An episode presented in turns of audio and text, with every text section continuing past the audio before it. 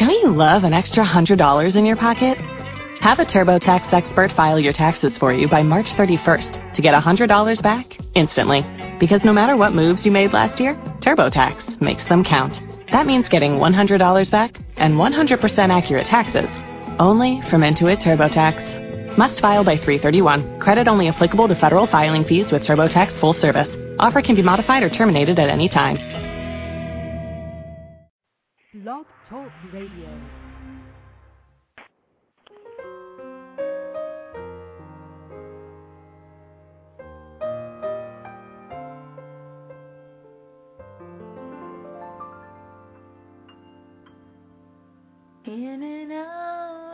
Situations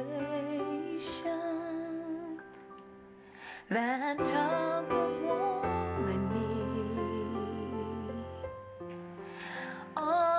day long I struggle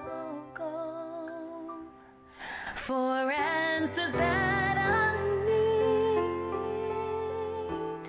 but then I come into His presence, and all my questions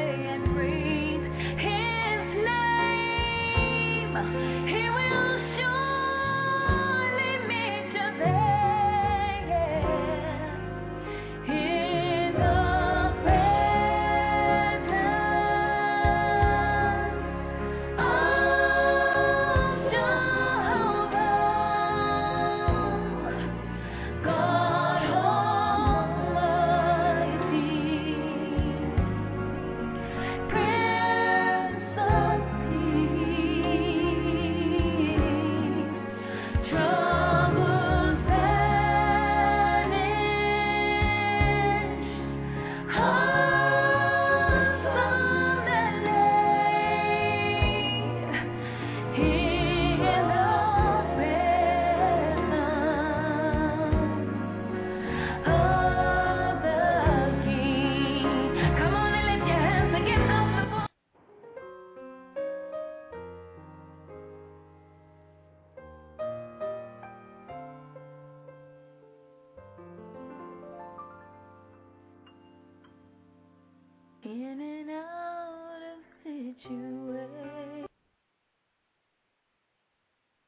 Welcome, welcome, welcome to Patricia Adams Live.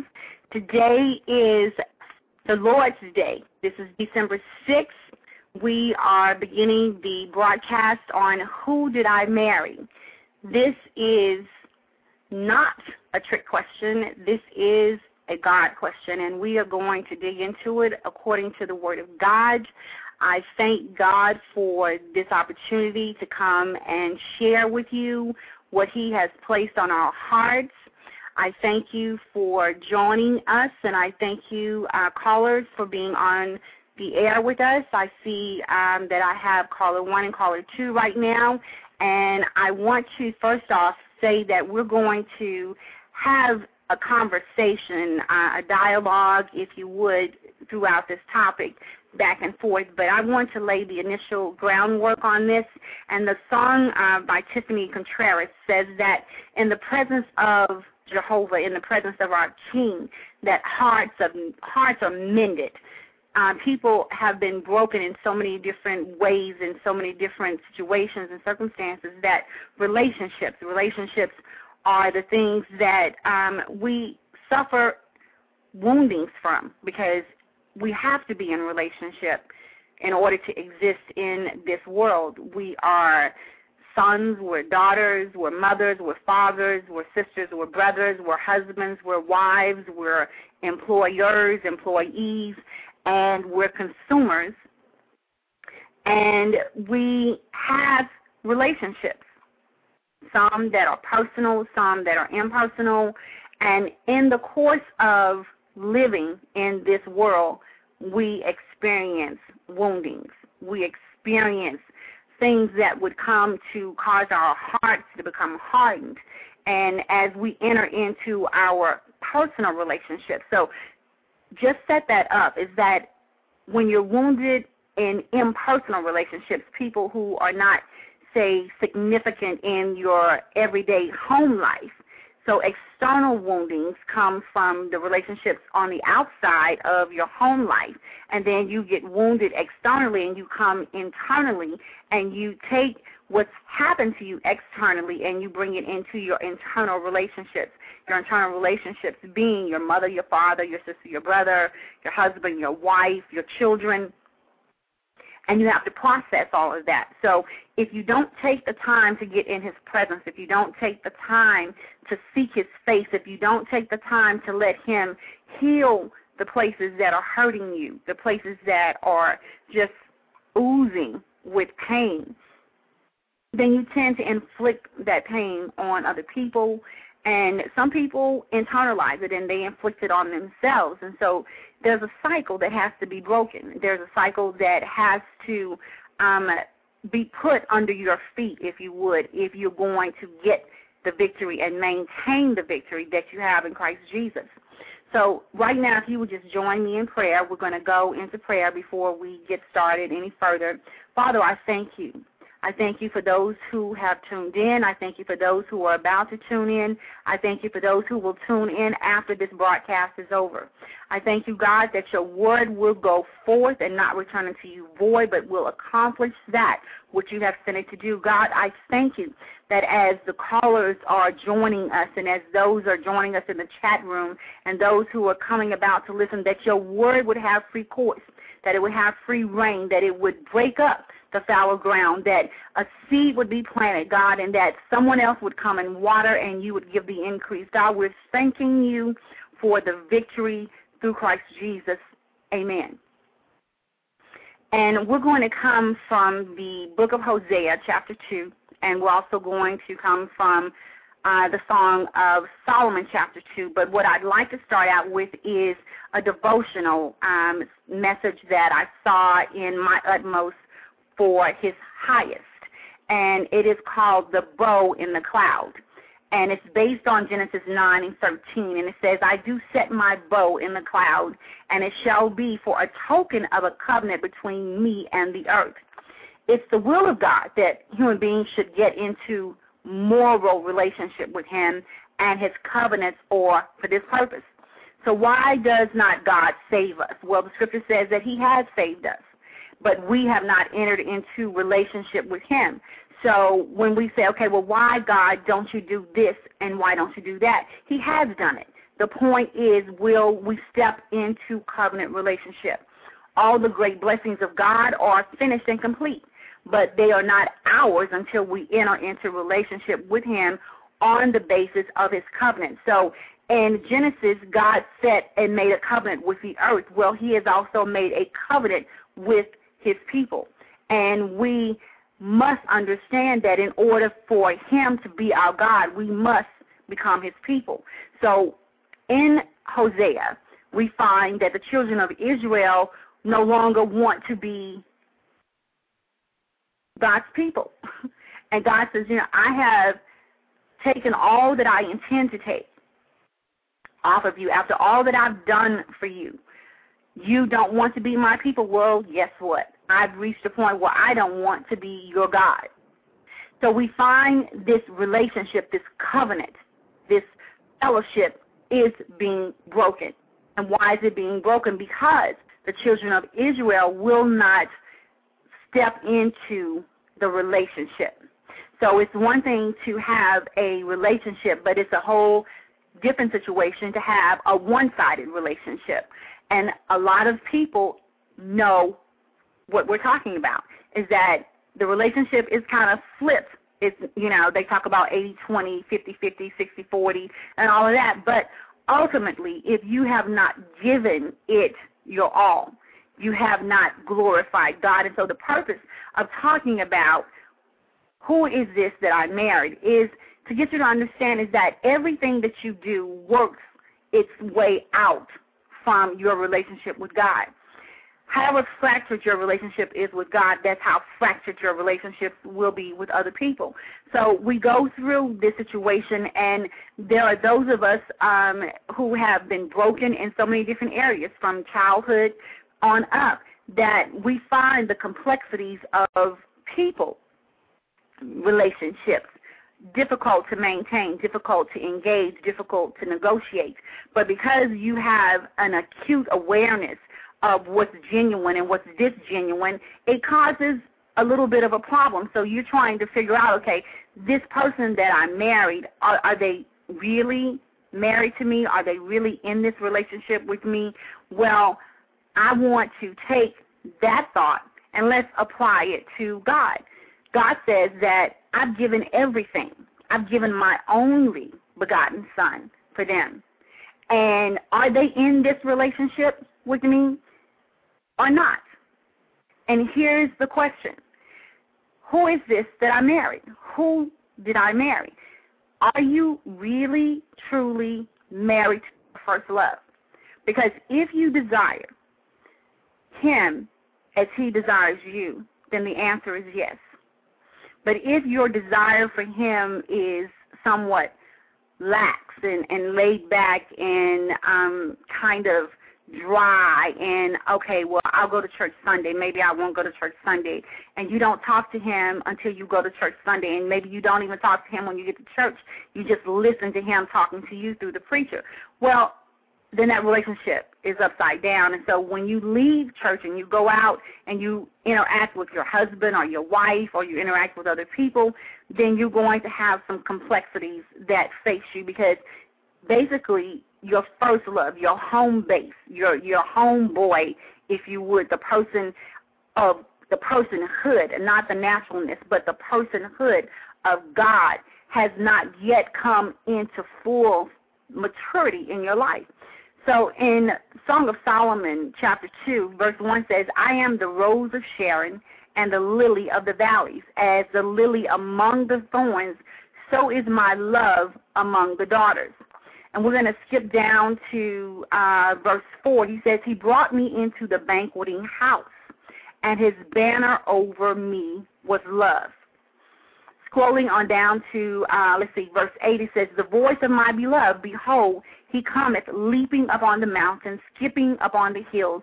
My beloved is like a roe or a young hart. Behold, he standeth behind our wall.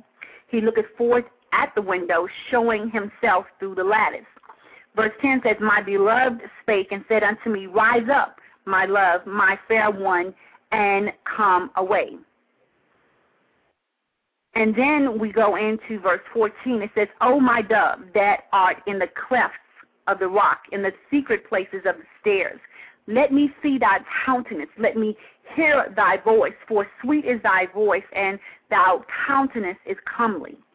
Take us, the foxes, the little foxes that spoil the vines, for our vines have tender grapes. Verse 16 says, My beloved is mine, and I am his he feedeth among the lilies. in this particular uh, passage, you see where God is wanting to be in this relationship. There's a wooing, there's a, a pursuit going on of the one that he loves, and he's hoping that the one that he loves is going to respond back to him. So you see the setup in chapter 2 where there's an initial pursuit and then there is a momentary satisfaction because they're interacting with one another. And then in this interaction, there creates a yearning. In uh, verse uh, chapter one, verse two and three, I'm, I'm going to go back and it says that let him kiss me with the kisses of his mouth, for thy love is better than wine. The kisses that one seeks after here are different from the kisses of a father upon the neck with the prodigal son. That kiss was a sign of forgiveness, that all was forgiven between the father and the son. But this kiss, this is the kiss that we've already received from the Lord Jesus Christ when he has become the Lord of our lives. So the emphasis in the Song of Songs is the love relationship between a believer and the Lord. As such, forgiveness is an implicit fact. So therefore, there is no mention of forgiveness because this is not about forgiveness. This is already gone past forgiveness. You've been forgiven, but now you are my beloved. So the Song of Song does not speak about how a person turns from the position of a sinner to the position of a believer, but how it is about the believer turning from a position of thirsting to a position of satisfaction, going from being the woman at the well to the woman um, who receives the water that she would never thirst again. So, in order for you to drink, you have to first be thirsty. There has to first be a desire before there can be a satisfaction. So, the desires of your heart, if they are not towards God, then there is no desire for satisfaction. And I know there's a secular song, I don't remember all of it, but it says, you know, can't get no satisfaction. Well, in Christ Jesus, you can get satisfaction. So the Song of Songs is between Christ, uh, a prototype. It's, it's talking about the foreshadowing of the love that Christ has for the church. But then you take that same love in the book of Hosea, and you have a God desiring to be with his people and desiring for his people to be with him. So we have to understand that everything that has been set in motion for us by God and has been sacrificed for us through Jesus Christ and is being implemented and sealed for us by the Holy Spirit has already been finished. So we have to long for him. We have to get up and go after him. We, he wants us to chase him. So if we learn how to woo him, if we learn how to praise him, if we learn how to worship him, and as David says, "Oh, magnify the Lord with me, and let us exalt His name together." He wants and he desires to hear because he says he did what in Genesis that we were made for His good pleasure. We were made to please Him. We were made to um, show forth His glory. So after you become saved, then you enter into what I would like to call the marriage. Because it's one thing to go through the proposal, it's one thing to go through the engagement, it's one thing to accept the engagement, it's one thing to get married. But after you get married, then comes the marriage. So let's move to that point. We've gone through that point, but many of us, because we did not really take the time in the wooing stage, in the engagement stage, in the the dating stage, that we find out that the person now that we're married to, we don't really know who we married. Well, God is just like that. He married us and he loves us through his son Jesus. He has given us all that is going to be given. But because we have not yet stepped into relationship with him, we have not yet attained and obtained what he has given. So now after you've gotten saved, we know that there has to become a longing. I believe it is in uh, Psalms um, where David talks about he pants after him. That's a thirsting, that's a longing after him. So, how do we know when this longing occurs inside of us? It comes at a time when the Holy Spirit wakens us up and, and we begin to seek after the Lord. God is not having to look for us, but we go looking for Him. We become the seekers. We become hungry and thirsty for righteousness' sake. And so here you hear the maiden in the Song of Solomon say, Let him kiss me with the kiss of his mouth. She doesn't say who him is, but in her mind, there has to be only one him. It's the one she seeks after. So she's not seeking after uh, John, and she's not seeking after Bob, and she's not seeking after Joe. She's seeking after him. So by seeking after him, who is him? We know who him is. It is the one she seeks after, and it is the one who wants to be sought after.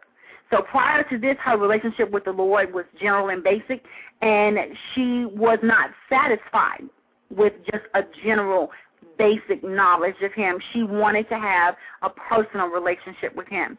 So a personal relationship says that, you know, she wanted to be kissed by him. She wanted to know the expression of his love. And so no one can kiss two people at the same time. I mean, you know, really, you cannot kiss, you can have what they say this menage a trois, but you can't kiss somebody at the same time and fully kiss that person. So a kiss is an expression of a personal relationship. And so because these are not kisses of a Christian kiss, of a kiss on the cheek, um, where um, Judas betrayed Jesus, uh, nor on the feet, as Mary did when she was kissing the feet of Jesus. These are kisses of his mouth. So it's a sign of personal affection that she's designed from him. So a general relationship is no longer satisfactory. So now we know that there is a longing that has been set up in her heart. So she wants the personal relationship and she is beginning to go after it. She's beginning to separate herself from the things that are preventing her from getting that satisfaction. So the Holy Spirit has now placed a yearning down inside of her for more. And because she's had this yearning down inside of her, and she wants to have this intimate relationship, this intimacy, this experience with God, her future depends on it now. So if we don't have a hunger and a thirst, we only have a song, as in the Song of Solomon. It says that if we don't have a hunger and a thirst, then all we have is a song. So if we don't have a hunger and a thirst, all we have is the Word.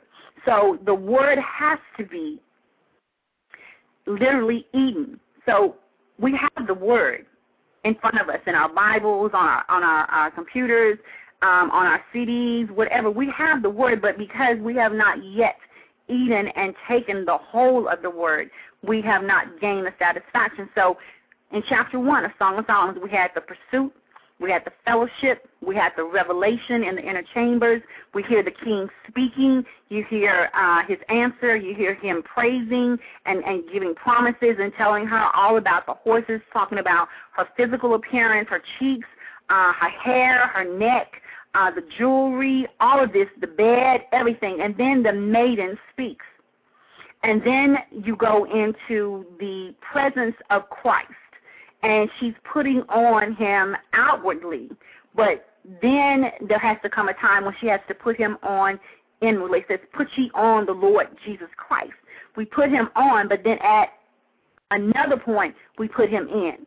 So now the king is praising her desires, and she responds back. The king then goes into replying to her in uh, Song of Solomon chapter 2, and then she is full of praise and enjoyment, and then the king gives a charge. So the conclusion of this is that the maiden sees the cross in the first chapter. She has not seen the power of the resurrection in chapter 1 of the book of Song of Solomon. So then uh, she gets into the danger of indulging um, herself with external things. And she realizes that it's not about um let's see what what's external? The things that are external are the church you go to the choir that you listen to the pew that you sit on the pastor that you have. But she is desiring an inner fellowship. So she doesn't completely understand what it is that she wants but she knows that she wants more than what she has. So now she has to go into a place of consecration and a place of consecration takes you into obedience and because she has not yet passed through the test, she has not yet taken up her cross, and she has not yet denied herself. So there's a danger that's still lurking. Uh, she's presumptuous about who she is and presumptuous about who he is. So we find ourselves now saying, okay, all this time that she's been saved. I mean, you know people maybe who've been saved for a long time, and then you have someone else who comes into the kingdom and they get saved, and they seem to just leap ahead of the person that's been saved a long time. This is this is an example of that. So she's enjoyed the fruit of what God has done, but she has not begun to allow the Lord to enjoy the fruit of her. She's gained him, but he has not gained her. So comes the call for deliverance from yourself. And out of the deliverance from yourself, then you go after him and you enter into the power of the resurrection. You enter into the place of the richness of the resurrection. You enter into the place where he becomes all. You hear him calling you and you say, Here I am, Lord. Here I am. He says, You know, come away with me. Come away with me. And, and you quickly run. Here I am. Here I am. And, and you're ready to go whenever he calls you. And you don't hesitate to go. And so everything that would keep you from going when he calls you, you want to get rid of it. And this is what happens in chapter 2, verse 15. It says, Take us the foxes, the little foxes that spoil the vines, for our vines have tender grapes. This is talking about hindrances, things that would keep you from getting into this relationship, things that are distractions in your life. So now we find out that even during um, the times where we fail, God is still wanting us because it says that when you become freshly consecrated, um, you don't really know what it is that you're going to become. But all you know is, is that He loves you and that you've made Him the center of your life and that you want to maintain that feeling of belonging to Him. You want to maintain that relationship. So, in the maintenance of that relationship, you've got to get up and go up. You've got to ascend. You've got to walk into that new creation, if you would. So we are at the point where we have to understand that when we say, Who did I marry? Did you marry him first? Did you allow him to show you how he can be your husband or be your wife because remember we, we're not dealing with a gender specific uh, God in that sense. He's a spirit, and it says that they that worship Him must worship Him in spirit and in truth. So He's God enough to be your husband. He's God enough to be your wife. Who did you marry? So in Song of Solomon, we see that uh, in in the the description of the show, we said first you dated, then you became engaged, and then the wedding, but did you marry who you thought you dated? Now the question, what did you forget to consider? What did you forget to consider is that when you came to Christ, when you came to Christ, did you consider that salvation was more than just you being able to say, okay, I'm on my way to heaven? It's a relationship. It's a relationship. So you've pursued him. You've gone through the dating stage. And you find yourself now, he's saying, okay, I want to have you in a relationship with me. Then you find the engagement. And then he says, now I brought you into the room, the banqueting room, and I placed the banner over you and I said that I love you. So now you find out that he has brought you into his chambers and he's saying, You're my bride, you're my beloved. And I want to know you. But because you have all of these other issues from where you've been wounded externally and where you've been wounded internally in your different relationships, you, you put up this veil, you put up this charade, if you would, and you say, okay, you know, I know you want to love me, and I know you want to get to know me better, and I know that you want to spend more time with me, but I'm really afraid that if you really get to know me, that maybe, maybe you will change your mind. And so we find the same thing going on between a man and a woman when they get married. It's like, well, if if I really show you who I really am, maybe you'll you'll not really want to be married to me. If I really let you see um, my weaknesses, if I really let you see my flaws, if I really let you see my vulnerabilities, um, will you take them and use them against me? All of these things come because of trust and fear.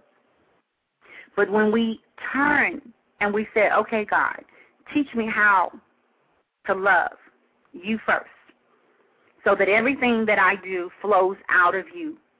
Let me make you the center of my life. Let me yield to the cross.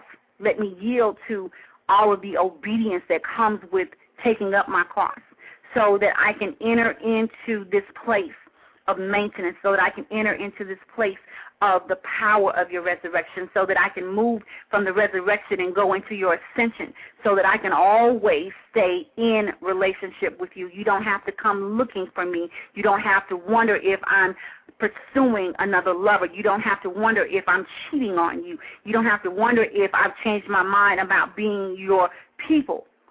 I'm going to always want to be with you. I'm going to always long and thirst after you. I'm going to always want more of you. I'm not going to ever grow weary of you. I'm going to yearn for you. I'm going to long for you. I'm going to need you even more every day. I'm going to need you even more. And I'm going to let you know how I feel about you. I'm going to show you how I feel about you because of my service. I'm going to serve you with the heart of someone who is being loved and someone who, in turn, is willing to love back. So now um, I want to go to, um, we have a special guest on the line with us, and his name is Philip Brown uh, the second, and he is a pastor, and he is also married. And let's hear what he has to say about what we've set up so far. And given the fact that I know that he has already delivered a message on the book of Hosea, I want to really find this quite interesting. So we're going to bring him on the line, and in the uh, interest of uh, reaching him at a later date, please feel free to reach out to him at my email address, author, A-U-T-H-O-R, at oneheartseries.com.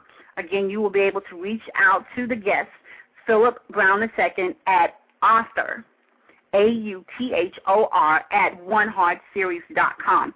We're going to bring him on to the air right now, and we want to tell you welcome, Pastor Brown, Pastor Philip Brown. there. Can you hear Hi. Yes, I Hey can.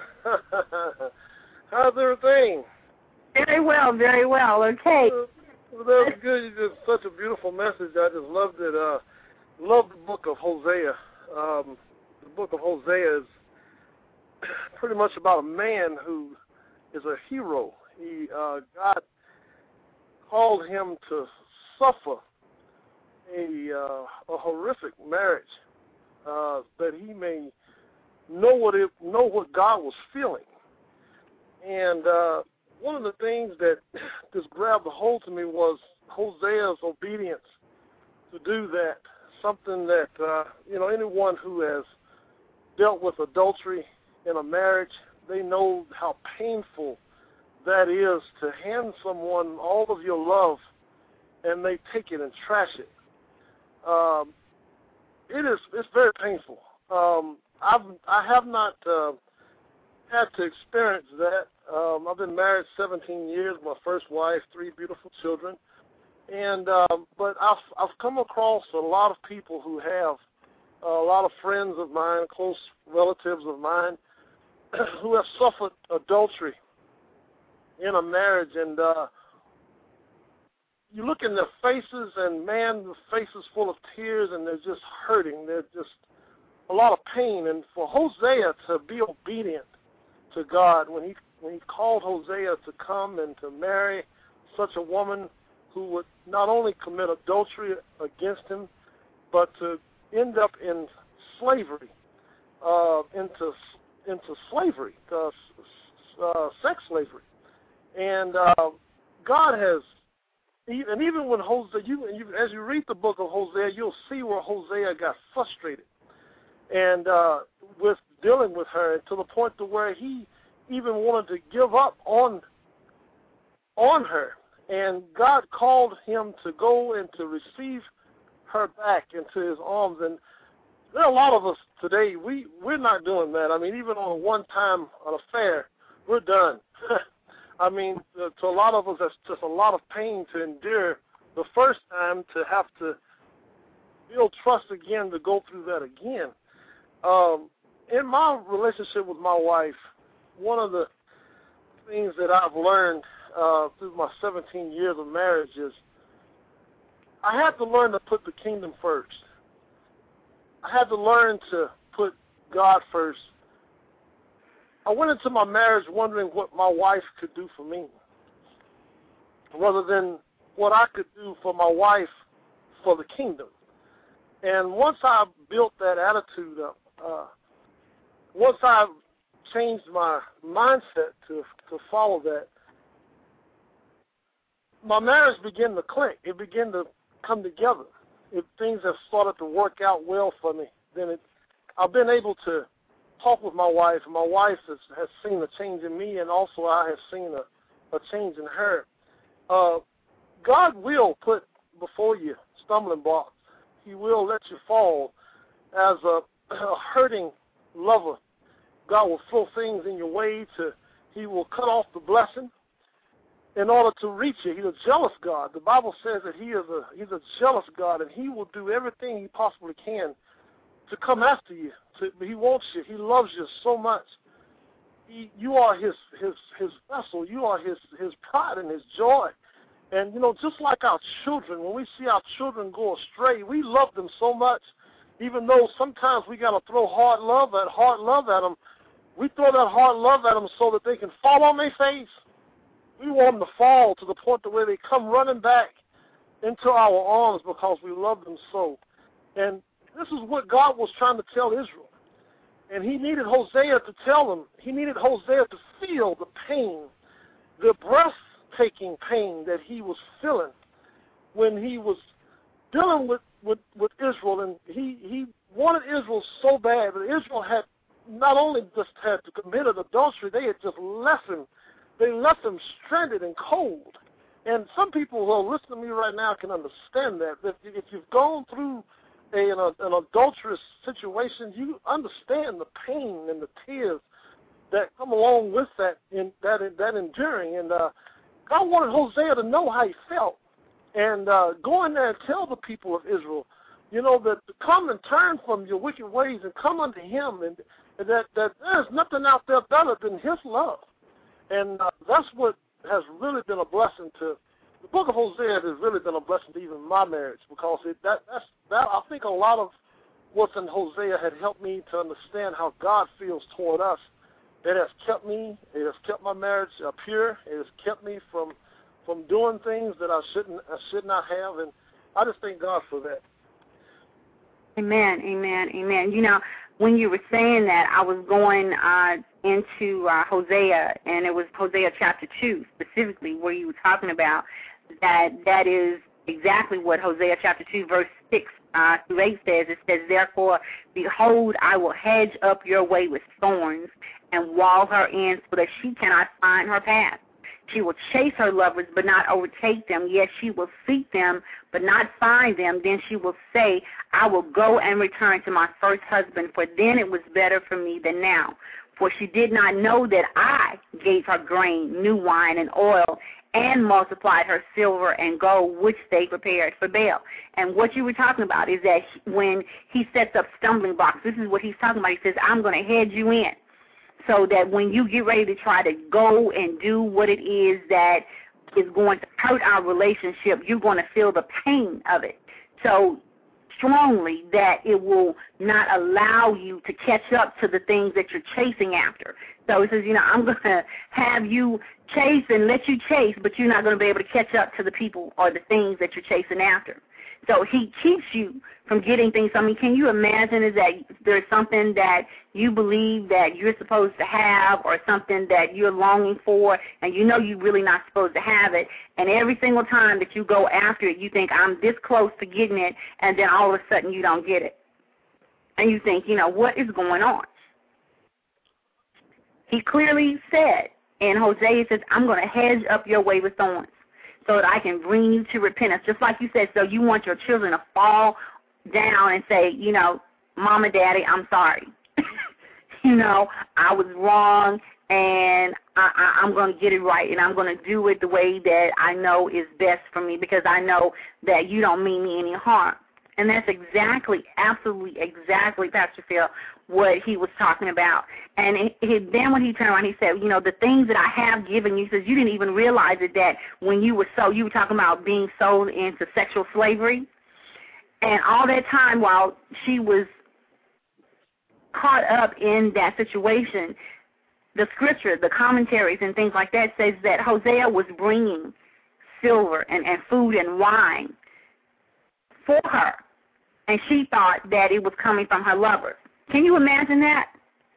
Can you imagine, you know, uh, being married to somebody and they're living down the street from you, and you know that they're in there hungry, and you know that they're in there raggedy, and you're gonna take the time and get some clothes, get some money, and get some food, and go knock on the door where she's living at, and unbeknownst to her, and give the the stuff to her lover so that he can take care of her. Can you imagine that? Mm. And this is this is what God is saying He did in Hosea. Now, how would that how would that play into uh, the thought of who did I marry? So one minute, you know, she's thinking that Hosea has walked away from her because obviously she's you know been caught up in the situation for a minute, so he doesn't want her anymore. You know, so but here he is all this time behind the scenes providing for her. How, how do how do we handle that? How do we address that? How do we really break that down to get people to understand that the things that God does for us when we are being unfaithful to Him, He is yet behind the scenes making a way for us. That yeah, just are you there, Pat? yes, yes, Yes, uh, that um, that progression, the uh, the stages that uh, she went through, the the adulterous bride here, she the stages that she went through with the cheating and then having kids from other levels, and then the process of not only doing that but going further into uh, being a prostitute, and then she from being a prostitute she went into being sold into slavery uh, for Mhm. sex slavery. And to think that uh, you know when we look at it like like us today, like people today, you know, we look at it as, hey, man, you cheat one time and you know we're done. You know, we tell our wife or we tell our husband, we you know we're done. You cheat one time, we're done. You know, and then to think to to, to think that a man or a woman would want to be intimate still with their husband or their wife after they have been sold into slavery like that. wow, You know, that that part right there just shows you how much God was still dealing with Hosea right there. He he was still telling Hosea to go love her, to love her. He was in other words, God is still loving on us, even when we are that disgusting and filthy. He he still desires from us a relationship. Even when we are that filthy, even when we've gone that far out into the world. You know, that's why I tell people, you know, you don't you, there's nothing you've done that God would not receive you into his loving arms. He still loves you. He still loves you with all of his. Oh, he loves you so much. And if he could grab a hold to you and, and just bring, if you can just imagine the loving arms of God just reaching down and embracing you and bringing you into his bosom and just holding you there. That's what he's doing. That's what he wanted Hosea to tell the people. That's what he wanted to express to the people that that you know, even though I'm hurting like this, I still love you, even though you've gone way out there beyond uh, anything that anybody would want to deal with. Anything, and that's what's so powerful about that that book is that that he he still loves us, even though we've gone that far, that Mhm. far out there. There's nothing that we've done that God would not receive us and love on us. And and and you know the thing is is that one of the things about his love even right there was that yes, he was he had Hosea taking her things and providing for her. Even at her worst, he was doing that.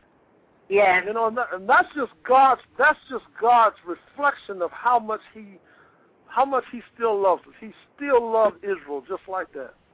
Mhm. Mhm. That's it. That's it. That's it.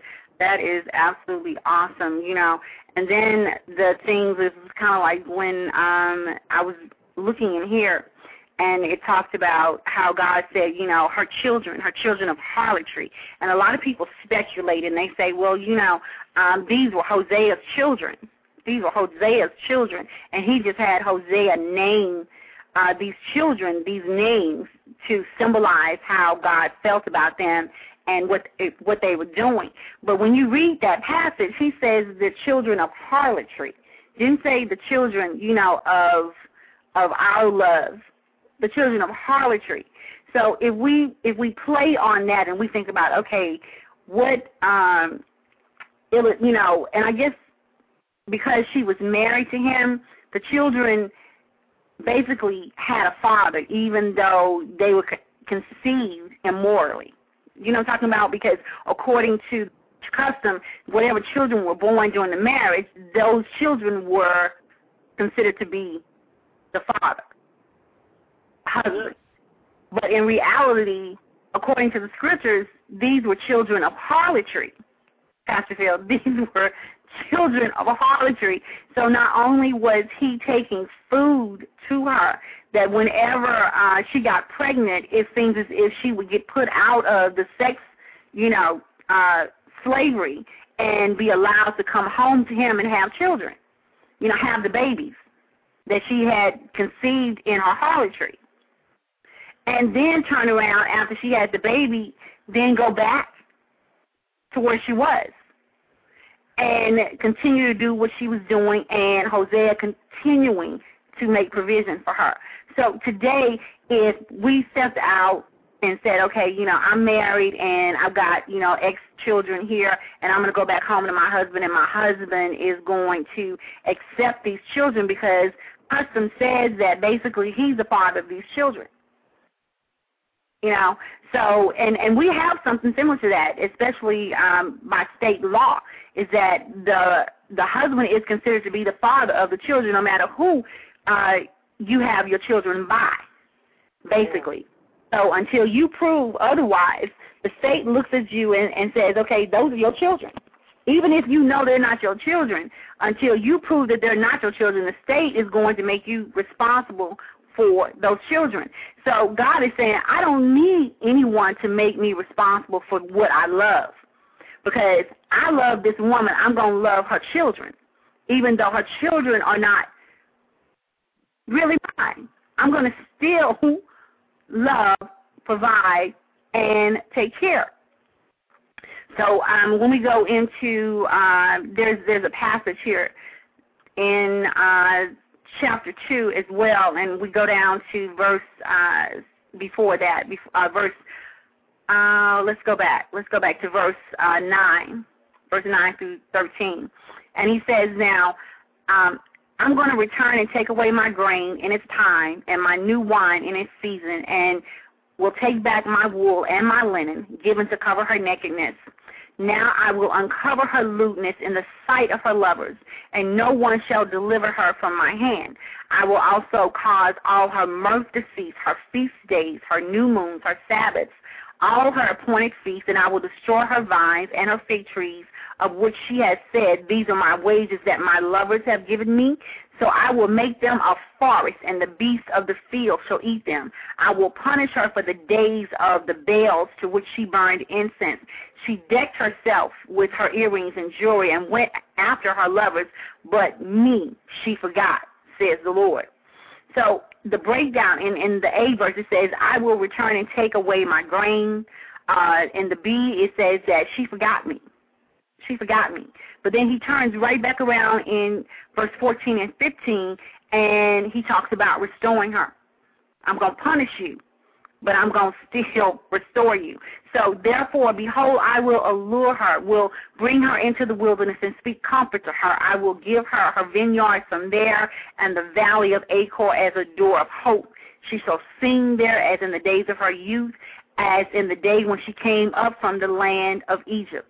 So I'm going to go back to romancing her. I'm going to go back to um, loving her and wooing her with kindness.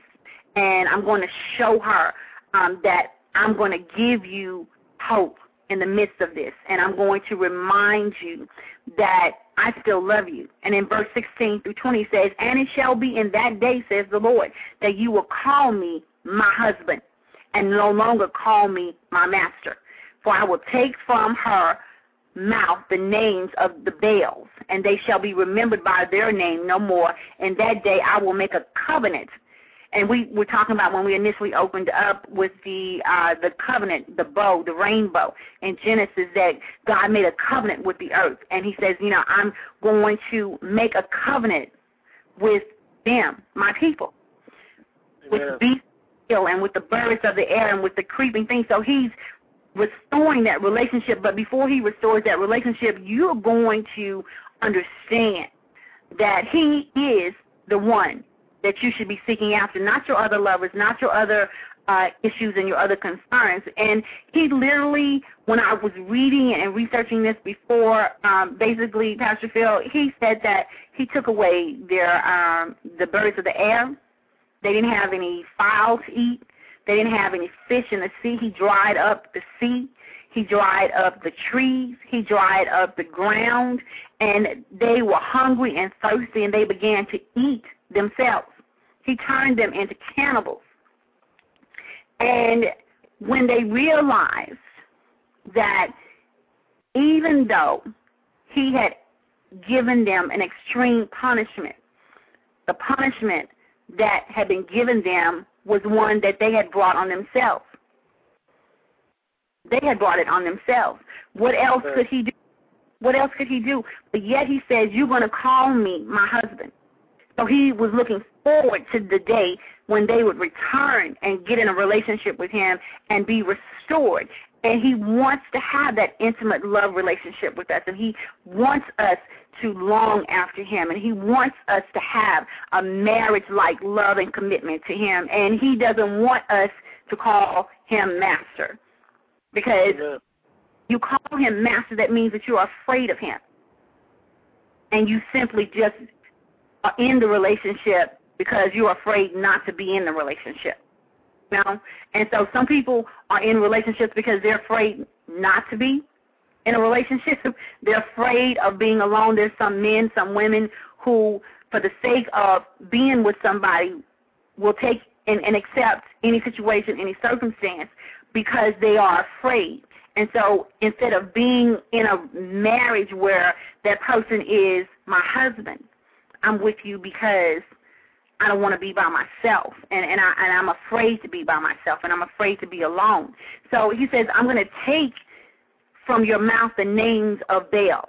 So in Hebrew, it says the name Baal comes from the word master, and that's why I said master, my master, because Baal means my master. So um, the idols that we set up in our lives that develop a master-slave relationship um, with ourselves and, and the things that we worship, he wants us to have a love-based, commitment-based relationship. He wants us to understand that he desires to be our God, and he wants us to desire to be his people. And he wants us to the blessings that he has for us. So he says, I want to be married to you forever. He says, I will betroth you to me forever. When the relationship with the Lord is ultimately restored, it will never be broken again. And this passage takes us back to uh, there's a passage, and I apologize for not having it up. It says that there comes a time when He heals our backslidings, and that that to me is symbolic of Him being our husband forever. Is that we no longer go chasing after Baals. We no longer go chasing after other lovers. He, we have our minds fixed. We have our hearts fixed. We have everything fixed about our relationships that says that I want to be his as much as he wants me to be his. And I want to stay with him forever. So we are in relationship with him and we are clothed in righteousness and we are brought back to him just as if we never sinned. Amen. And in kindness and in mercy. And he wants us to know that in uh, it says verse 21 and 23 that the blessing after you come back into relationship with him then the blessing comes back it says it shall come to pass in that day that i will answer says the lord i will answer the heavens and they shall answer the earth the earth shall answer with grain with new wine and with oil they shall answer jezreel then i will sow her for myself in the earth and i will have mercy on her who had not obtained mercy then i will say to those who were not my people, You are my people, and they shall say, You are my God. So we go through the process. We go through the process of taking this relationship back to our first love. You know, we have forgotten him. He says, you know, they forgot my name. They forgot who I was. they forgot about they forgot about me. Pastor Bill is like when you when you how would you address that? And you know, Sister Pat, uh, here it is too. You know, some some of us have, you know, those that have backslid and you know they've they've gone. They, they feel like they've gone too far out. That you know that they've done too much in their life. That uh, that they've messed up the destiny that God has laid before them. You know, right here, right here in the book of Hosea, it, you know, God is showing us that He still has hope for you. That, that God still has a plan for you. You you can't mess up God's plan, uh, and, and you can't get it fixed before you come back. So as we come back into the uh, the love of God, as we come as we come back into His arms and back into relationship with Him, uh, God still has a plan. He still has a plan that that cannot be messed up because you went too far. So Hmm. I I say that because some people feel like you know, well, Lord, I done messed up. I done, you know, something that happened between some some guy and his wife, or some some uh, woman and her husband, and you know, they done broke apart, and they done got things all miscued, and you know, things are too far out of order for God to use me for anything else. That's a lie from the enemy. As soon as you come back, God has a plan for you. You can't mess up God's plan. He he he is he is God. He he. There's nothing that we can do to mess His plan up. He when you get back into the realm of where God wants you to be, He got stuff laid out right there. He already have a plan established. Just as soon as you decide to turn from your wicked ways and get back in right standings with Him. and that that's the whole um beauty of it is when we were talking about you know who did i marry? Who did i marry? Did you get married? Did you get married? Did you get married to him first before you walked down the aisle to get married to another natural human being? Because remember this other natural human being has been broken in different places as well they've had the times where they've gone out and they've chased after Baal. They've chased after uh, a, a, a master slave relationship. And so now you've got your master slave relationships coupled with their master slave relationships. And now instead of being able to have worked them out before you got to that place, now you've got to work them out together. Now you've got to work them out together. And so then you have the issue of is this ever going to change? Is this ever going to get better? But because you don't really know what that person's really gone through, Amen. um, they're only telling you what they want you to know. They're only telling you what um enough to keep you loving them, enough to keep you from leaving them, enough to keep you um, mystified with them. Do you know what I'm saying? So there's not full disclosure. Nobody has come in and said, you know what, I want you to know everything there is to know about me. And some people don't recommend that. Don't don't recommend saying things like that, telling people because people can't handle the truth. And a lot of times that's true. Amen. But I, I believe that there's a certain amount of disclosure that ought to go on between people and in relationships because truly God is saying, you know, I, I want you to know me and I want to know you. Even though I made you, even though you are my creation, I want you to talk to me about your day. I want you to talk to me about your pain. I want you to talk to me about what's hurting you. I want you to come to me when somebody has hurt you and somebody has wounded you. And let me tell you how I feel about that because I know what it feels like to be hurt. I know what it feels like to be cheated on. I know what it feels like to uh, have someone say that they love you, but then they turn around and they betray you. I know what it feels like to say uh, that um, I will never leave you, I'll never forsake you, but as soon as something else comes along and gets your attention, then you're gone. So God continues to remain faithful, faithful in the midst of our infidelity, in the midst of um, things that we don't really think that we've done anything wrong. Because I was reading uh, when we were talking earlier about how He had given them mercy, even though they didn't really earn it. It wasn't something that they did. So it's not what we do; it's what He does. So um, it says that when I return and restore them, he says, I will have mercy on her who had not obtained mercy. She hadn't obtained mercy. Don't deserve it.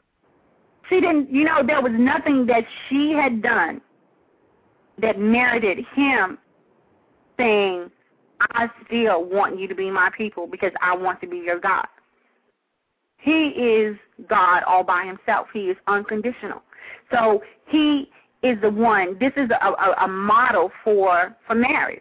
This is a model for marriage, and in the process of that, it's like, but who wants to suffer? who wants to go through that?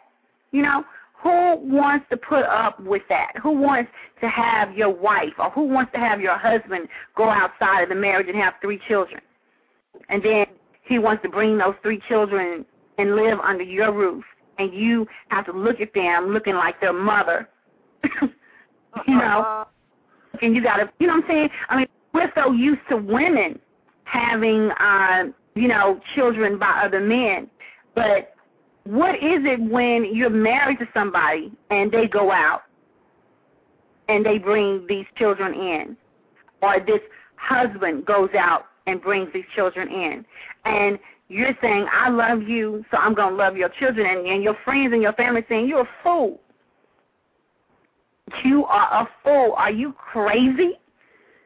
And on top of that, it's not just the fact that he went out and had children outside on you. He's still sleeping with them. Because this is what this girl was doing. It it was, you know, one thing for her to go out and get pregnant and come in and have the babies under the safety of his roof. But she would go back out and still have sex with them. It, it wasn't over. it wasn't it wasn't over. So No, no, that's that's what that's what's so powerful about this lesson is that you know it shows the it shows the it shows just a fraction. I'm not going to say it shows the, the the entire depth of God's humility and patience that He has for us. But God's patience that He has for us, you know, you know, when it's all said and done, you know, we won't have no excuses. And that's that's that's because man, God has given us so much. He has given us so much. He's loved on us so much. He's given us every opportunity that we possibly that He could possibly give for us in the, in the time that He has allotted for us to receive Him, to to, to pull away from things that that are destroying us, to pull away from things that are not that are not aiding His kingdom. Uh, you know, it, this shows God's love for. It shows uh, just a fraction of God's love for us, and it also shows a fraction of God's humility for us because it's, it's even deeper than that, that even this lesson is, is bringing out God's love and humility that He has for us. And that's powerful. That's that's absolutely powerful. And so when we take that and we go back to the Song of Solomon, and it says that He has brought me into the banqueting room, and He's placed um, a banner over me, and the banner says that He loves me. you know?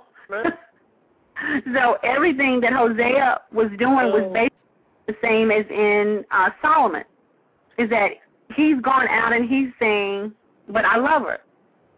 I know she's cheating on me. I know she's over here caught up in this, you know, uh, sexual uh, improprieties. I know that she's had these three children. I know all of this. I, I I'm not blind. I know this, but I still love her and I still want to provide for her and I still want this relationship to work and I still want us to enter into a relationship not based on fear but based on respect, based on mutual admiration. I want you to want to be with me as much as I want to be with you. Amen. And, I mean, that's powerful. That's absolutely powerful. And he Yeah. could turn back so easily, you know, and he did for a season. And I was also um reading over in some of the other passages, and I, I know this this isn't the thing that was so amazing to me was that uh, Pastor Phil was that the money that they gained, the wealth that they gained when they fled Israel. The book of Hosea is going on like 650 years after they have left Egypt with all the wealth that they left with. Okay, God allowed the Egyptians to come back and take the money. Mm. Talking about a reversal of fortune. So everything because they were saying, you know, look at us, look at us. You know, we have done this by our own hands. You know, we have obtained all of this by our own hands. You know? And here God was saying like, okay, all right, so so you think that you've done that. He's like, okay, okay, all right. So since you think that you did it, then I'm gonna let them come back and get it. So he dries up the fish, he dries up the file, he dries up the seed, uh, he dries up the ground, he dries up the water, and he dries up the wealth. And all they have is themselves. So suddenly the people who suddenly thought that it was all about them and it was their power that had gotten the wealth suddenly now become aware that maybe we didn't do this after all because Deuteronomy says that it is he that gives us the power to get wealth.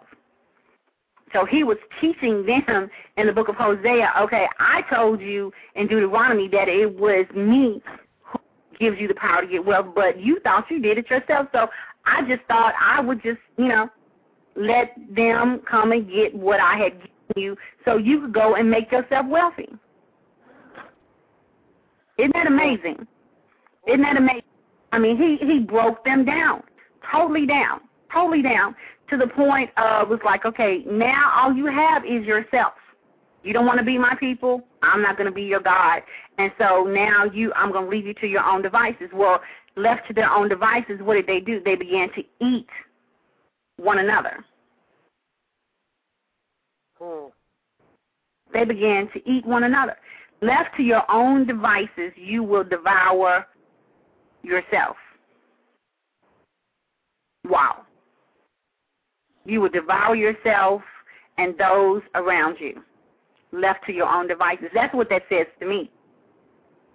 That's what that says to me. He took everything away from them so that he could get their attention, to get them to turn and repent. He took everything, Pastor Phil, from them. Everything.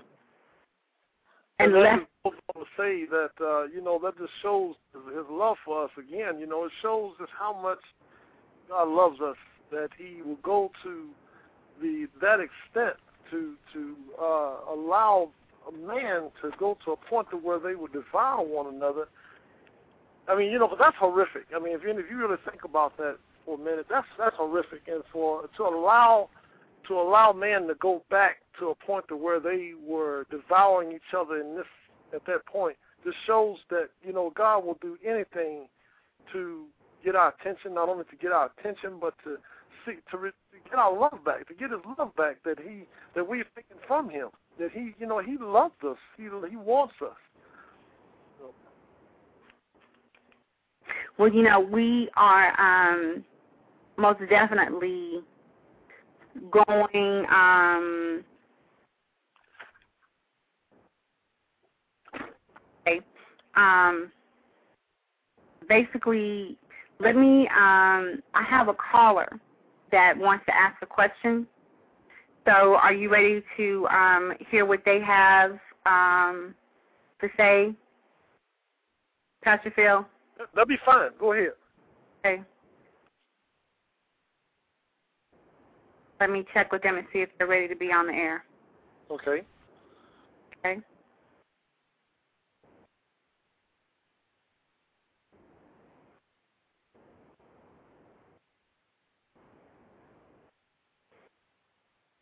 Caller, you on the air? Can you hear me? Yes. Okay. Um, this is Dana Neal. Um, so far, this has just been so much of a blessing to me because um, in the six and a half years of my own marriage, I kind of understand better the two sides of the street, so to speak. Um, my question is this, and it's kind of going back to your topic for tonight, Ms. Adams, and that is who did I marry? My question is, do people understand that if they had already had a deep relationship with the Lord, that they may not even have to question themselves? Okay, you want to restate that for me again? If let me let me let me put it to you this way, if I could. Okay. In my own relationship, in my own marriage that I have, I didn't realize that I was not connected to my first love until this year. And again, I've been married six and a half years. Okay. I didn't know that I had missed my whole connection with the Lord all this time. If people and you and let me say, if I had known, because sometimes all the way up to this point, I did ask myself, who did I marry? If I had known to reconnect all those years ago with the Lord, even before I got married, would I have even had to ask myself this question? Mm, that's good. That's good. That's good. Um, now, um, I'm going to um, address that real quick, and then we're going to take that uh, same question to uh, Pastor Phil. Okay, is that okay? That's fine. Yes. Okay. Um, do you want to stay on the line, or do you want me to put you back on hold? Oh, we can stay. I can stay online. Thank you. Okay. Okay. Um, I don't want to say that you would have not asked that question, but I believe that the Holy Spirit, the Holy Spirit is the paraclete, the paraclete, the one that is on board with you. It says that we have a prophet on board with us in Corinthians, and he is that when the Spirit of truth has come, that he will lead and guide us into all truth. And I consider that our prophet on board. And he takes us and he shows us and he speaks to us and he tells us the things that we need to know and he reveals to us the things that we need to know and understand. So when you say would if I had have connected like I should have connected initially, would I have later asked the question, who did I marry?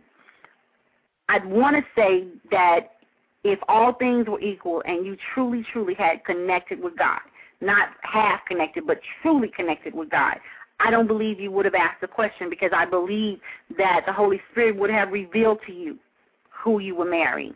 And you would have understood that the person that you were marrying, uh, like Mephibosheth, had maybe been dropped. You know what I'm saying?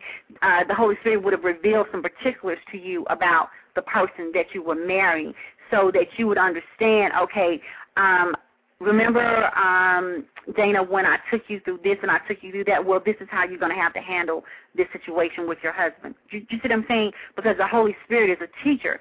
And so if he says that he is the spirit of truth, then I would expect and believe that he would have told you the truth had you been connected and wanted to hear what he had to say.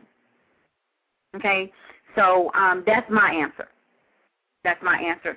So um, we're going to allow uh, Pastor Phil, so I'm going to have to put you on hold so that you can hear what Pastor Phil has to say. Okay? Okay, thank you. Okay. Can you hear me? No. Pastor Phil, can yes.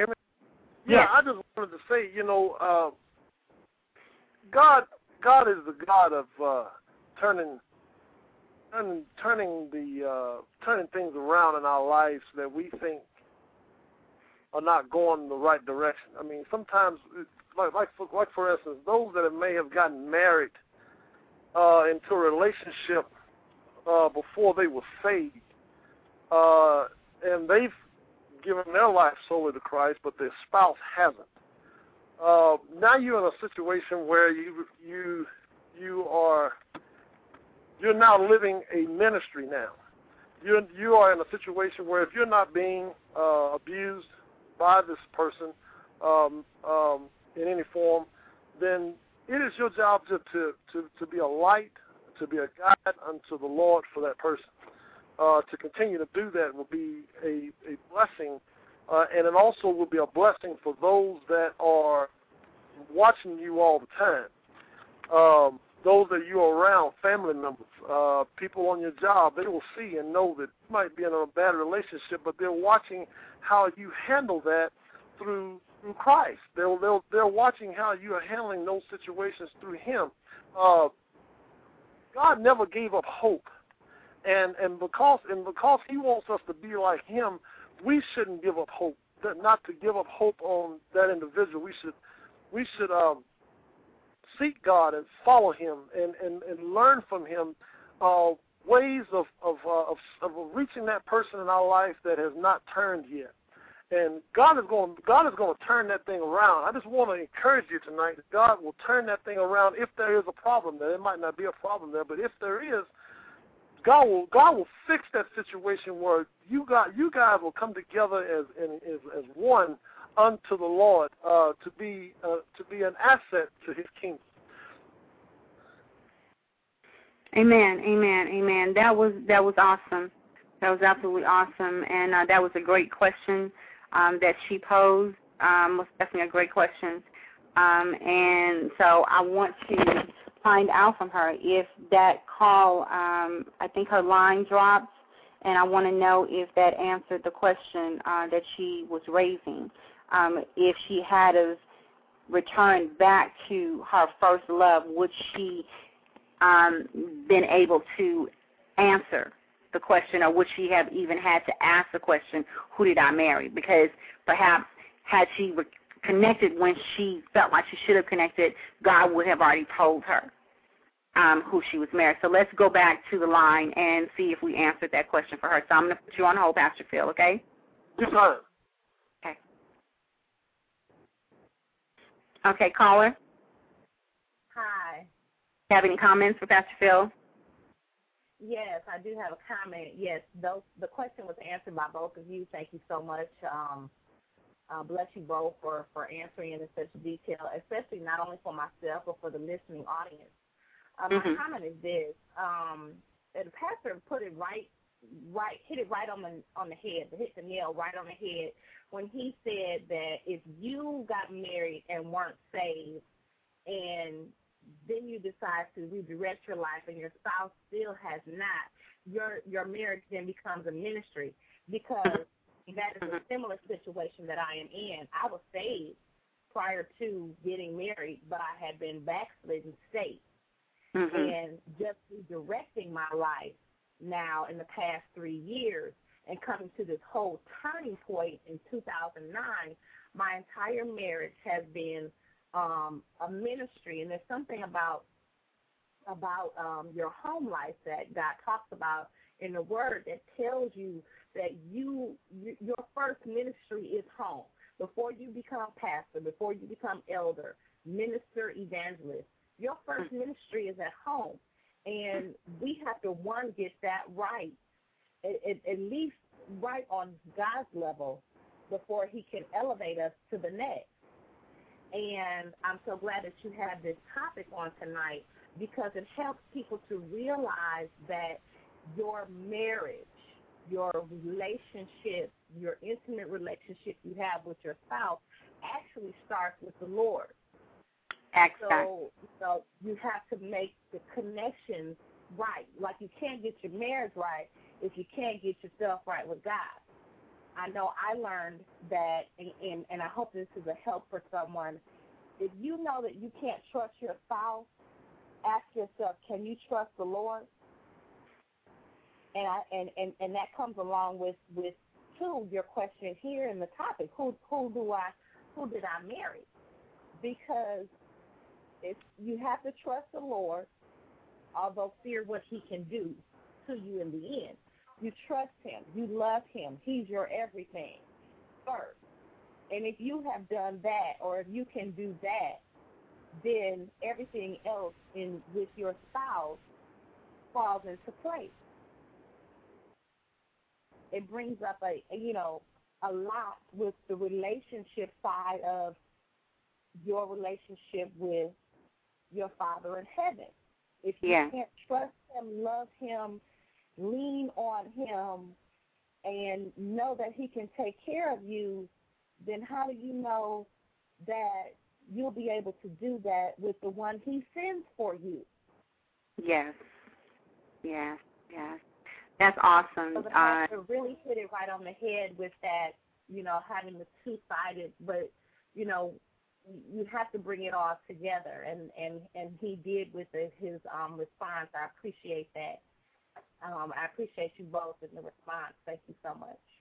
Yes, you know, I love his ministry. He has um, the uh, gifts of teaching uh, so strongly, and I um, enjoy listening to his explanations because he takes it and and he makes it relevant to you, but at the same time he brings it down to it breaks it. To me, in its simplest form, to its lowest common denominator. There was no way that you can not understand you know, where um, he was coming from. So I thank God for him joining us uh, this afternoon. And what I'd like to do at this point is there is a, a song that I'd just like to play really briefly. I'm going to go uh, put you on hold if you don't mind, if you'd like to stay on, and also uh, go in and bring him back up so that he can comment. And then we're going to seg into um, a, a song, and it's called Speak to My Heart. Thank you Okay. much. You're welcome.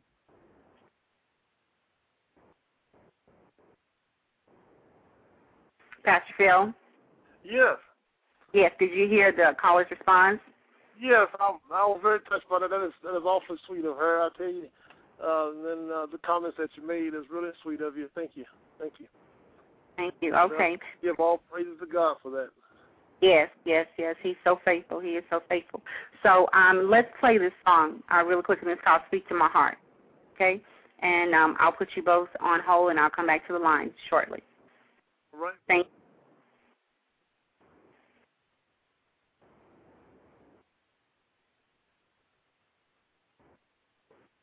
Keep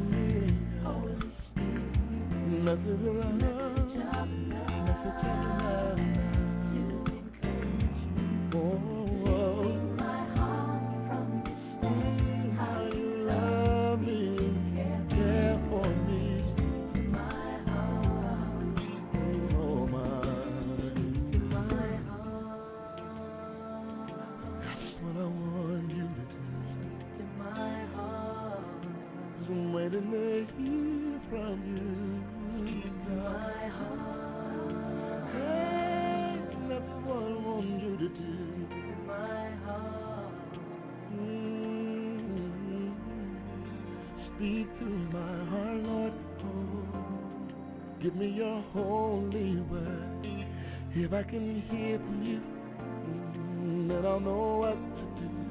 I won't go on. Mm, never go on my own. Just let your spirit guide and let your word abide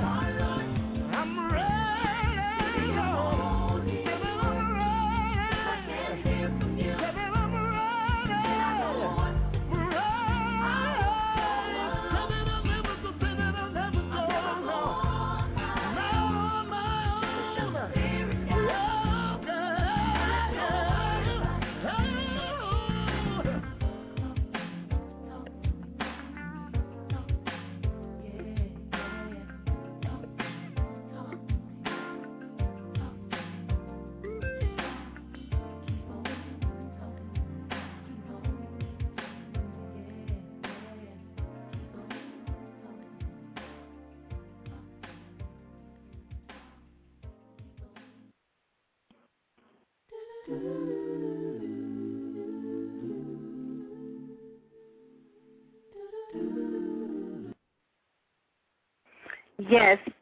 Thank you all so much for being on the air with Trisha Adams Live, where our topic has been Who Did I Marry? And the description of this topic is first you dated, then you became engaged, and then the wedding, but did you marry who you thought you dated?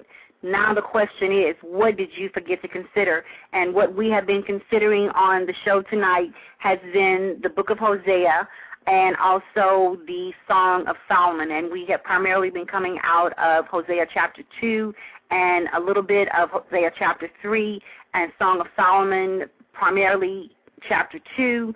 And we've touched a little bit on chapter 1 of Song of Songs and chapter 3 of Song of Songs. But we have taken the relationship between the believer and God and through Jesus Christ, and we've compared it to the natural relationship of the man and the woman, and getting you to understand the proper positioning of becoming a husband or becoming a wife is first and foremost that of a believer, a believer to a Savior, not to a master, not to a taskmaster, but to someone who loves you unconditionally and wants to teach you and lead you into all truth.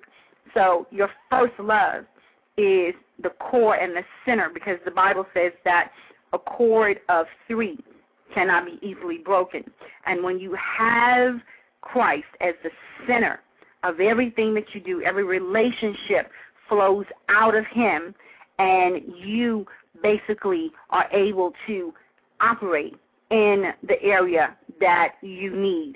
If you need him to be your mother, if you need him to be your father, if you need him to teach you how to be a mother, if you need him to teach you how to be a father, a husband, a mother, um, a sister or a brother or a daughter or a son, he is the paraclete the Holy Spirit that has been given to you as a believer to lead you and guide you into all truth. He wants you to know the truth because it is the truth that comes into our lives that creates a change in us, that causes us to do what it is for the Father's good pleasure. We were ultimately created for His good pleasure, and everything that we do, everything that we find to put our hands to, should be done for His glory because He wants to see the glory manifested in the earth is that the sons of God must manifest in the earth, and the earth must see that we are His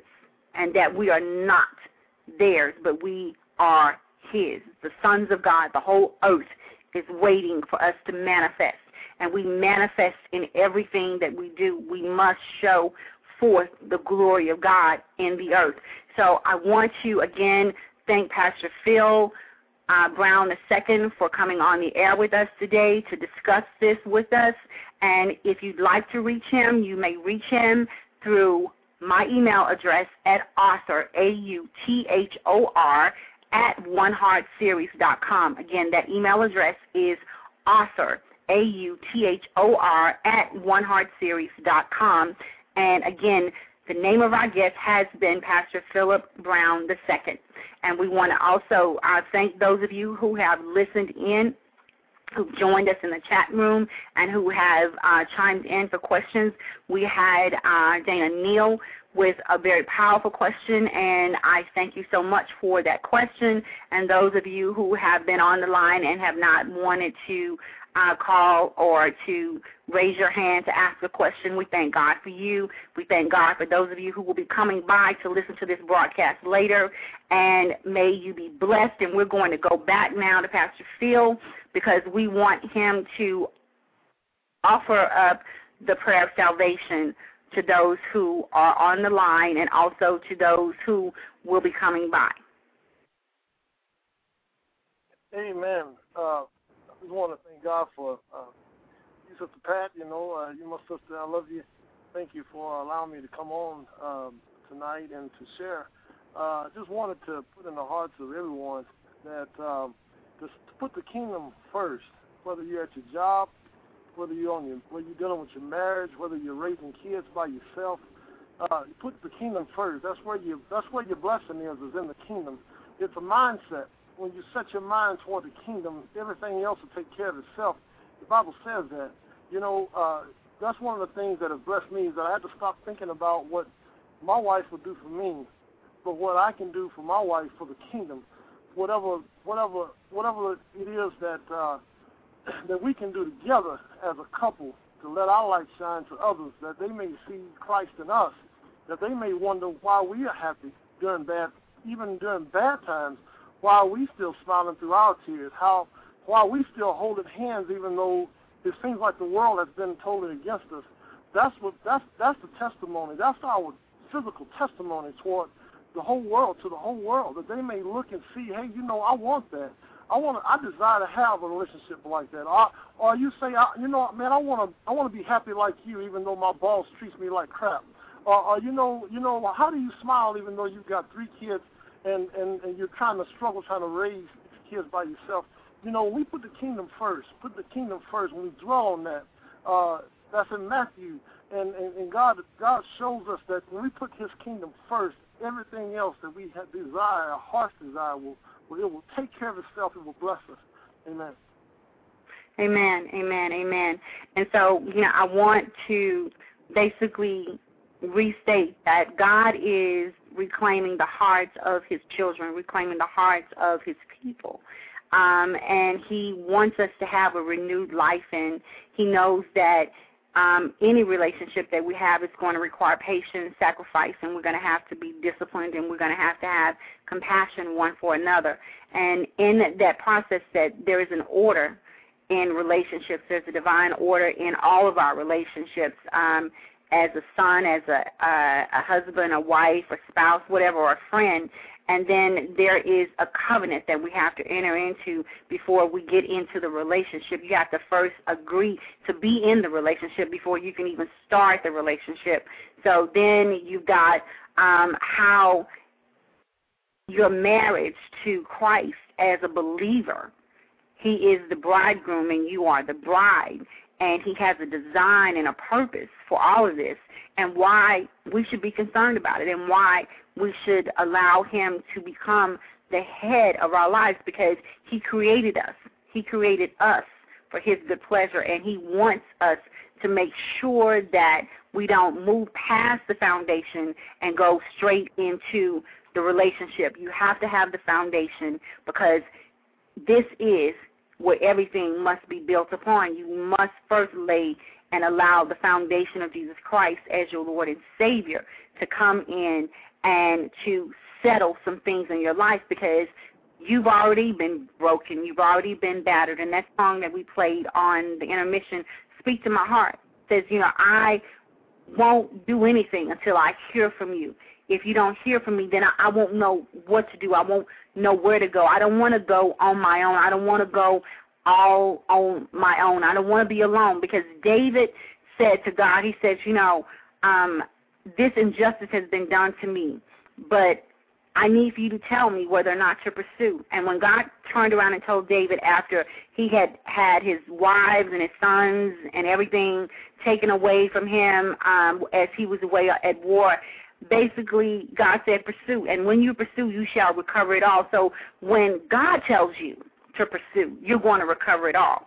And when God tells you um, what to do, then it's going to work out. The only way that it won't work out is if you step outside of what he's told you to do. If you get ahead of him, if you get behind him, you get in his kairos, in his perfect timing, then everything will work out. And I know for a fact by a living testimony that when God tells you to do something, He has a plan and a purpose, and He has a reason for it. You don't understand it, but He is omniscient. He is all knowing. He is omnipresent. He sees what we can't see, and that's where the trust comes in. Is that because He doesn't sleep, He doesn't take a nap, He is steady looking. His eyes are moving to and fro, and he is sitting on the circle of the earth. And I remember um, one time when there was just something just I thought was just so hard that I didn't know how I was going to handle it. And he spoke to me. He says, I sit on the circle of the earth. If I sit on the circle of the earth, surely I can sit on this situation. I can sit on any problem in your life. So let me sit down in the midst of your situation, in the midst of your circumstances. And that means that when he sits down, that it's finished you may not see it as finished, but when he sits down, it's finished because the only time that he sits down is when something is finished. Because he says, and he and he says, you know, after having done all, after having done all, I am now seated on the right hand of my Father. And the only time any about uh, standing up is when they were stoning Stephen. So he's seated, and so if you want him to rule reign in your life, then you have to allow him to sit down in your life. And sit down with him, then that means that you are walking in a relationship. You are in a relationship with him, and he is able, he is able to do exactly, exactly um, what you are um, needing him to do. And so I, I really thank God for all of us um, who able to uh, to be here, and I want to um, have people uh, able to reach out to uh, Miss Neal. So if I can get her to come on and tell us how we can reach out to her, because I believe that she's involved in some things um, as well. So I want to open that up to you to come back on the line and to tell people a little bit more about yourself, okay, and what you're doing if you're prepared to do that, and um, you know, tell people how to get in touch with you as well. And so, if you are able to do that, then that would be absolutely awesome. Okay. So let me see if I can get her back um, on the call and um, here just shortly. So, Pastor, I feel while we're waiting for that response from her, what I'd like to have is basically um, you to do a prayer of salvation um, that we could put on here. Okay. Um, so hold on just a second and let me bring her back on the line, and then we're going to close out with the prayer of salvation here shortly. Okay. Just a second. What?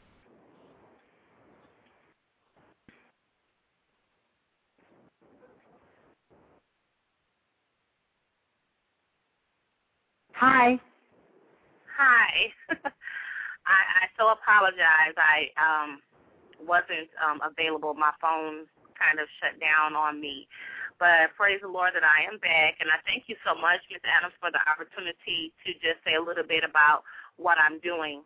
Um, my name again is Dana Neal and I'm a motivational speaker and author.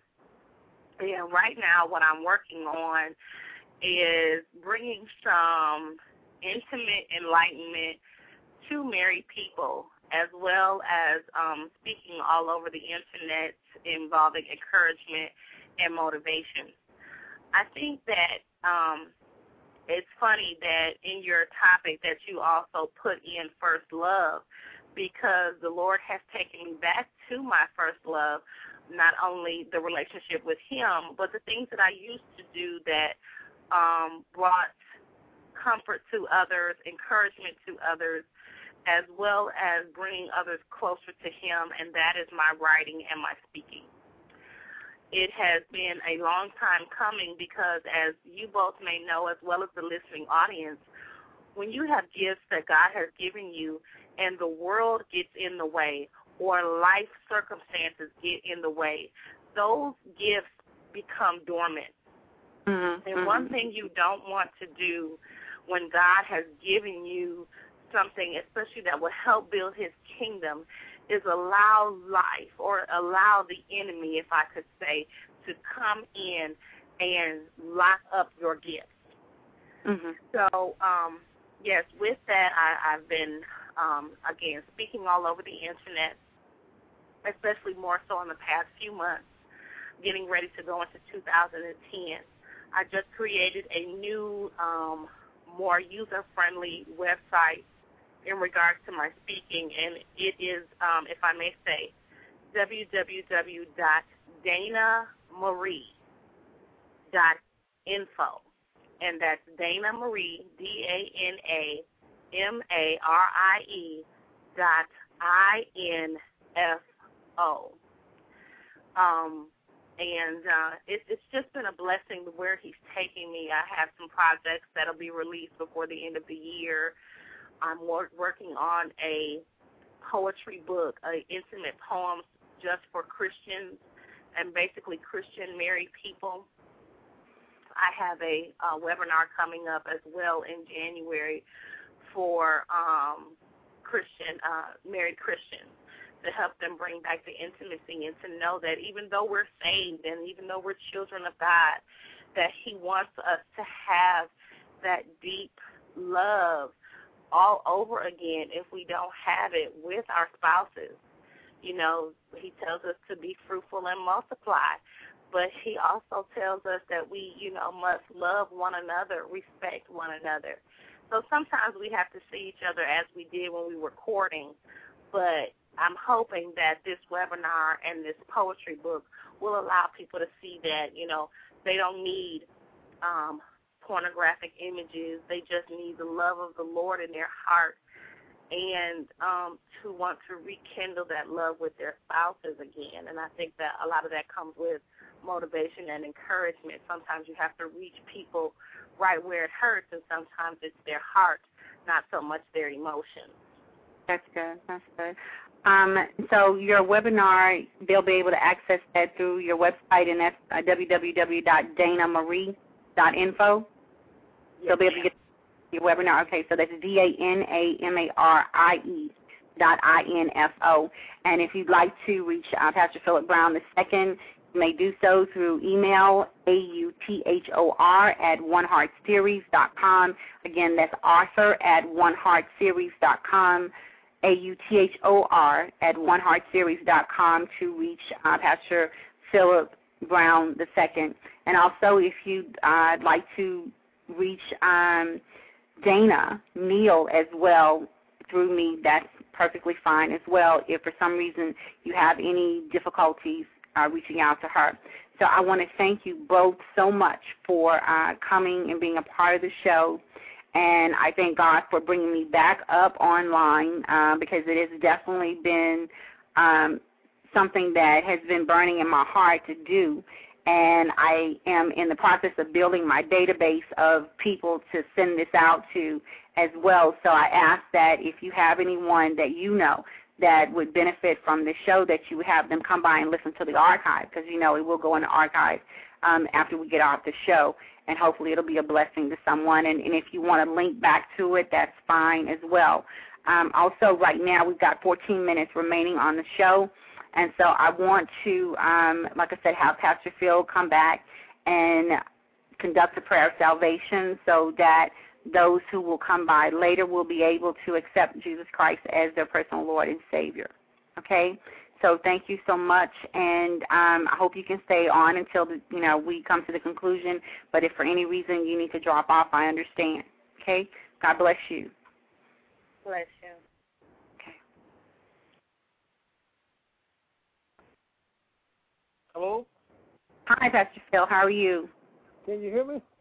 Yes, I can hear you very well. All right. Okay. Well, we're going to pray. And uh, if you hear my voice, I pray that you would bow your head just for a minute. And if, if you're around any distractions, if you can kind of pardon yourself for a minute, uh, we're just going to we're just going to bow our heads right now and come before you, Lord God, in the name of Jesus. We just thank you, Lord God, for this ministry.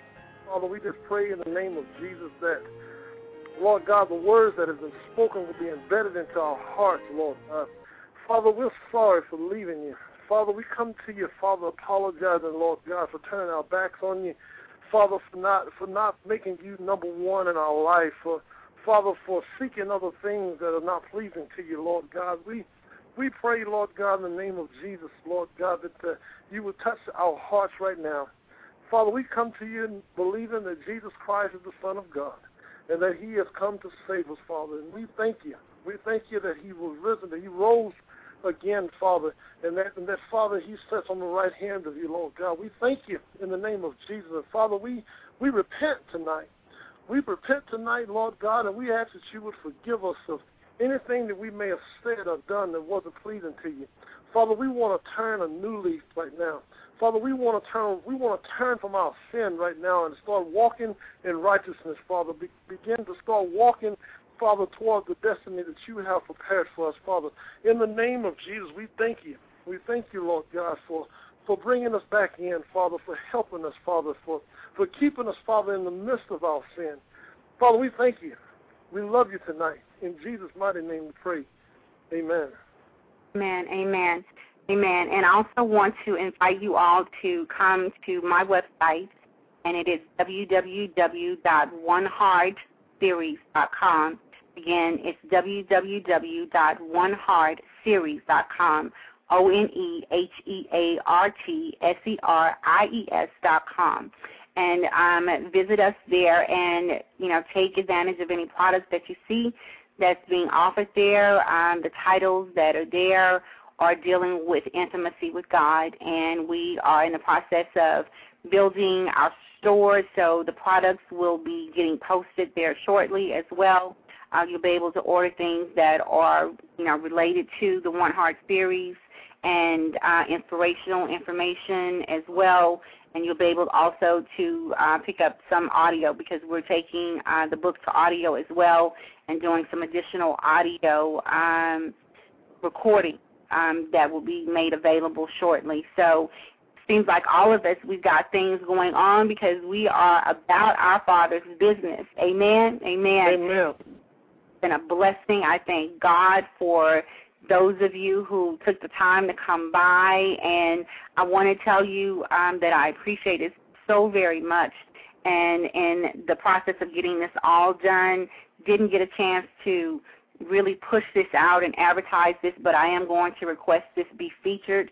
And by being featured, it will go out and people, more people will be exposed to it. So I, as the Word of God says, is that one man plants, another waters, but it is God that gives the increase. So I pray increase on this uh, message that there will be many people who will come by and listen to it and many people who will be blessed by it and that we will see healing and restoration and deliverance and salvation come about as a result of the three of us coming together because the threefold cord cannot be easily broken. Amen? Amen. We've got like nine minutes remaining, and um, I have another song that I'd like to play um, as we get ready to go out, and it's called Order My Steps. So, Pastor Phil, I'm going to place you on uh, a brief hold, and I'm going to come back after this song, okay? Amen. Amen.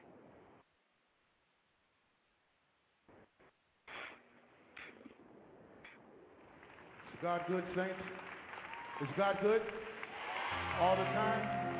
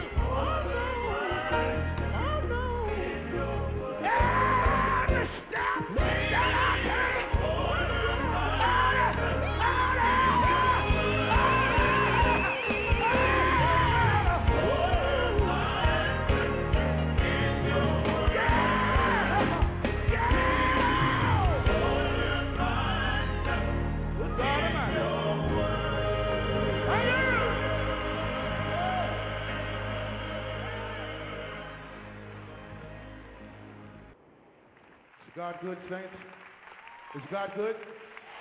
All the time?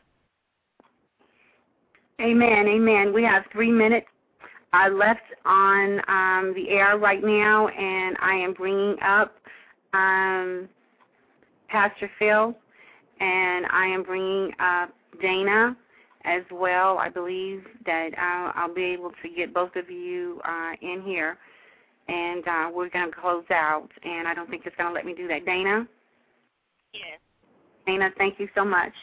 Um, and I uh, hope that you'll share the link with someone, and uh, you know, may they come by and be blessed. And God bless you Sure so very, very I much. Sure will. Bless So- you as well, darling. Yes, thank you. So um, I'm going to uh, put you on mute. I'm going to go back to Pastor Phil, and then I'm going to close out in prayer, and then we'll be signing off. Thank Okay. you. Okay. You're welcome.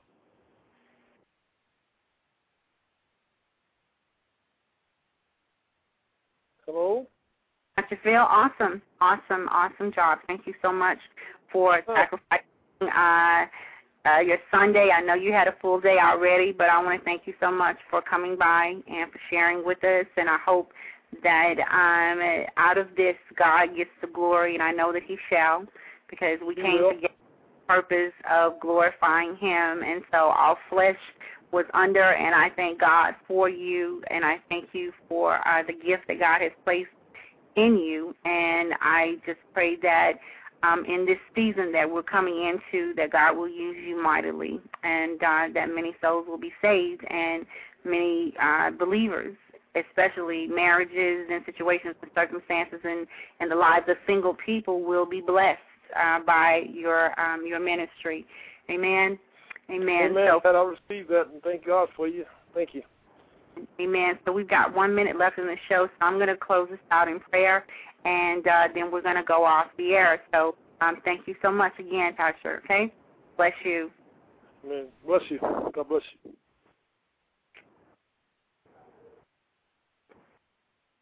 Father God, in the name of Jesus, we thank you that your word shall not return unto you void, but it shall which you have sent it to do. I thank you, Lord God, that as we come to the conclusion of this broadcast, God, that your word would go forth and have free reign and free course, that you would have the total victory, that all the praise and all the glory and the honor belongs to you, and that for this reason we have been called to the kingdom for such a time as this. We hope and we pray that you've been pleased with our service and that you've been pleased with that has gone forth on this broadcast has been for your glory.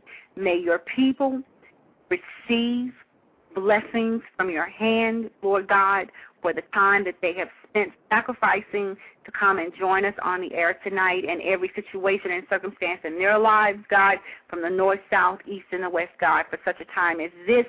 We ask that you would move into their lives, Lord God, and bring them into proper alignment with where you have for them to be and the things that they have put their hands to do, God.